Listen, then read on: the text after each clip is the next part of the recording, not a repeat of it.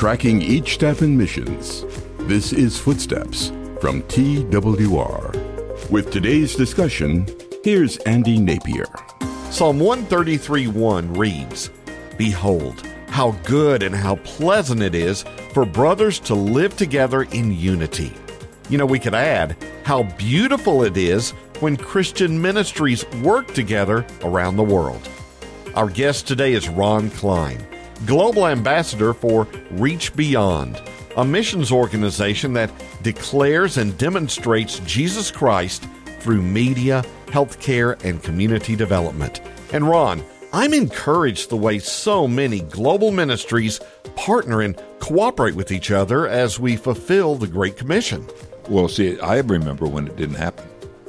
Everybody had to do it. They all had to invent the wheel themselves. They had to create their own programs. They had to build their own transmitters. They had to do all their own engineering. If a storm came through and blew down a tower in Guam, they had to find people to come and put it up. And then we started working together.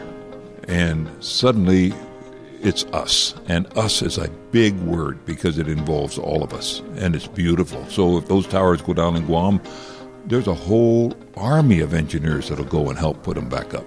So it's beautiful. But I remember the day when there was no cooperation. And what we're seeing today is you're absolutely right. It's beautiful.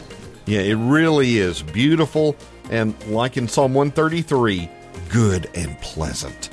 You can learn more about both Reach Beyond and TWR when you go to twr.org slash footsteps. twr.org slash footsteps.